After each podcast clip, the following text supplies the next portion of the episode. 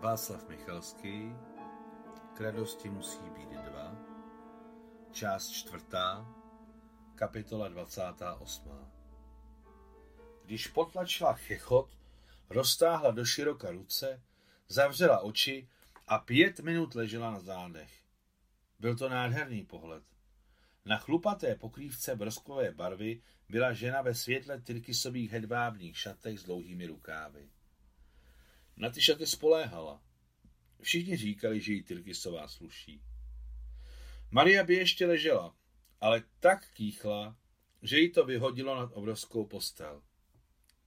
Bože, to se fakt povedlo, vykřikla rozčíleně, když vstávala. Šla do koupelny. Zrcadla nebyla téměř křivá a nepitvořila ji. Nos měla trochu opuchlý, oči červené ale celkově to šlo se s takovouto vizáží ukázat mezi lidmi. Maria si rázně napudrovala nos a vyrazila do obývacího pokoje k telefonu. Prosím, taxi, věci dolů a účet. Aniž čekala na portírovou odpověď, položila sluchátko a vydala se ke dveřím, ale náhle něco zastavilo. A jo, kabát. Je ve skříni v ložnici. Vrátila se do ložnice Oblékla si plášť a najednou na posteli uviděla opuštěné, bělající se lístky z dopisu Messie Pikára. Maria si je vzala, pečlivě složila a dala do dámské kabelky s radostí, že nespáchala mimo volnou zradu a nenechala dopis pro potěchu cizím lidem.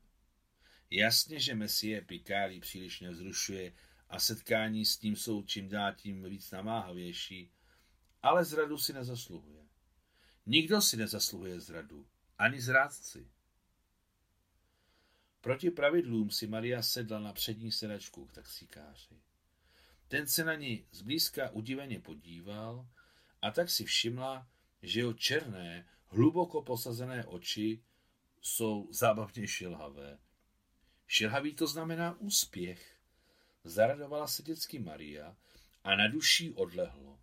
Jako všichni námořníci věřila na lidová znamení a nechápala je jako temný rozmar, ale znamení vyšší síly. To je dobře, že jsem teď uprchla z hotelu. To je moc dobře.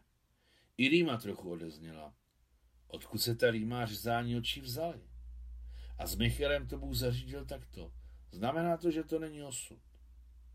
Ale děvče má milé, takovou husičku s pršáčkem jakých by tě podal bonbon na otevřené dlani. Za jeden takový ukradený bonbon se může zamilovat na celý život.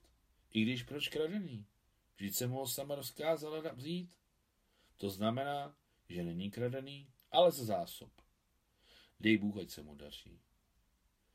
Maria se již na Michale nazlobila. A proč se na ně zlobit? Nezůstala ani potupá, ani podrážděnost, ani zármutek, ale jen prázdnota. Prázdnota, která vysávala duši, kterou se chtělo nesnesitelně rychle naplnit nějakou akcí. Například rychlým přesunem z Marseille do Paříže. Do přístavu, respektive vedle přístavu na ředitelství Renaultu. Víte kam? Taxikář mlčky kývl a jel. Maria se chystala pronajmout si auto, ale ukázalo se, že ho je možné jednoduše koupit a tak si koupila velký bílý kabriolet s krémovou střechou z pogumované plachtoviny.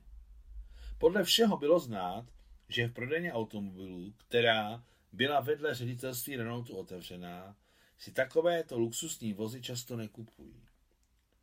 Ředitel prodejny dokonce volal do Paříže, aby se zeptal, zda může jako platbu akceptovat šek banky Credit Lyonnaise. Mezitím, co auto připravovali na dalekou cestu, se úplně setmělo. Noční cestu z Marseille do Paříže si Maria Alexandrovna pamatovala jen jako několik barevných skvrn letících na černém pozadí. Rýma a trvalé řezání v očích překážely všemu, že jí sotva síly stačily, aby sledovala v blízkém světle reflektorů cestu, která mizela pod koly. Tehdy cesta z Marseille do Paříže nevedla po dálnici, ale klikatila se přes města, městečka, vesničky a dělnické osady, takže nešlo jet rychle.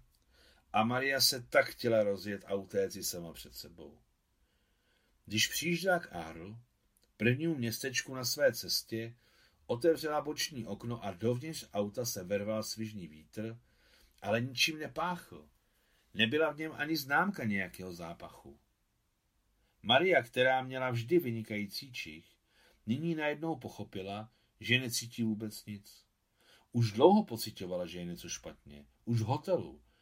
Ale až teprve otevřela okno a pocítila na své tváři vítr, který nebyl ničím cítit, pochopila, o co jde a s údivem se zamyslela. Bože, jak je bezvůní všechno ubohé. Zlé, podle všeho je to téměř jako ohluchnutí. Vždyť, jak to teď různě voní v kabině auta novými sedadly, potaženými jemnou kůží, trošku automobilovým olejem, z dosud nezajetého motoru a vítr za oknem je plný desítek nočních vůní. A já nic necítím. To by byl ubohý život, kdyby člověk necítil vůně. Tak ubohý, vysmrkala se, utřela si kapesníkem nos, ale nic se nezměnilo. Hlavou jí proletělo, že je to navždy. To se nemůže stát. Nikdy jsem neslyšela, že by lidé ztráceli čich. Všechno se vrátí. Věřím, že se všechno vrátí, všechno bude normální. A jsem v Aro. Po tmavých hrbolatých uličkách starého městečka a v ještě zlehka sršícím deštíku musela jet na jedničku. Auto se na kostkované dlažbě třáslo, volant se snažil vyklousnout z rukou, světla reflektorů tančila a občasní chodci se vyplašeně choulili v průjezdech. V Áro si Maria zapamatovala psa, který přeběhl cestu téměř před kabotou.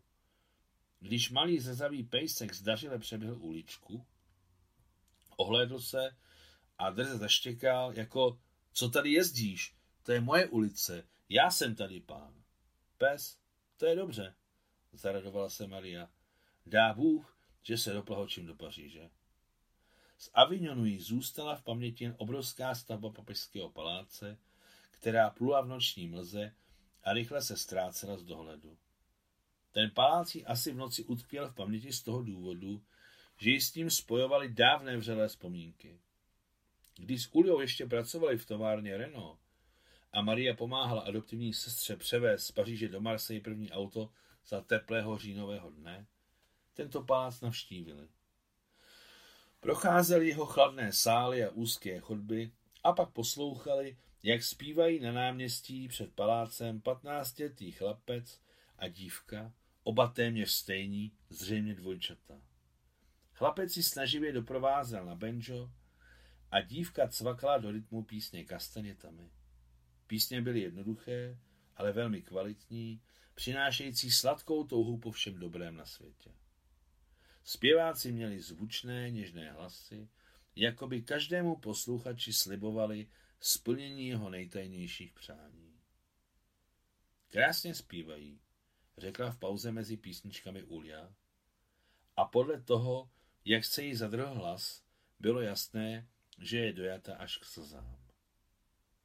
Během přestávek se zpěváci ukláněli a posluchači jim házeli drobné do futrálu od houslí, na jehož otevřené vysoké straně byla vestavěna čtvrtka s nápisem inkostovou tuškou Notre porte monnaie et ici. Naše peněženka je zde. Ulio, vezmi si minci. Maria zahrábla do kabelky. Není třeba, utrousila téměř neslyšně Ulia a šla ke zpěvákům, došla k ním, sundala své krásné jantarové korále a navlékla je na dívčí krk. O, Amber, vykřikla přidušeně dívka, když zvedala tenkými prsty korále, které na slunci jemně svítily. Amber? A na snědé, stále ještě dětské tvářičce se zářícíma modrýma očima se objevilo tak opravdové a hluboké vzrušení, že malá skupina posluchačů horečně zaaplaudovala a lidé se začali usmívat, jako by se cítili účastní u činu. V Lyonu Maria dotankovala na benzínce v ulici Lva Tolstého. Tím se jí vrelo do paměti mračné dělnické město. E, někde opodál supěly a tupě řinčely posunované vlaky, někde něco klepalo a rozléhaly se sotva slyšitelné steny, jako by to byli tkalci umučení těžkou prací, kteří proslavili toto město na Róně. Ulice Lva Tolstého byla dlouhá předlouhá a hlava vypadala, že se rozkočí, oči slzely, z nosu teklo a Marie se zdálo, že ulice pojmenovaná po velkém ruském klasikovi nikdy neskončí. Ale na výjezdu z města skončila i ulice Lva Tolstého. Za několik hodin v brzkém mlžném ránu již Maria výjížděla do vlídněné Paříže. Řídila z posledních sil a téměř se bála, že do Nikolina domů nedojede. Dojela. Konec 28. kapitoly.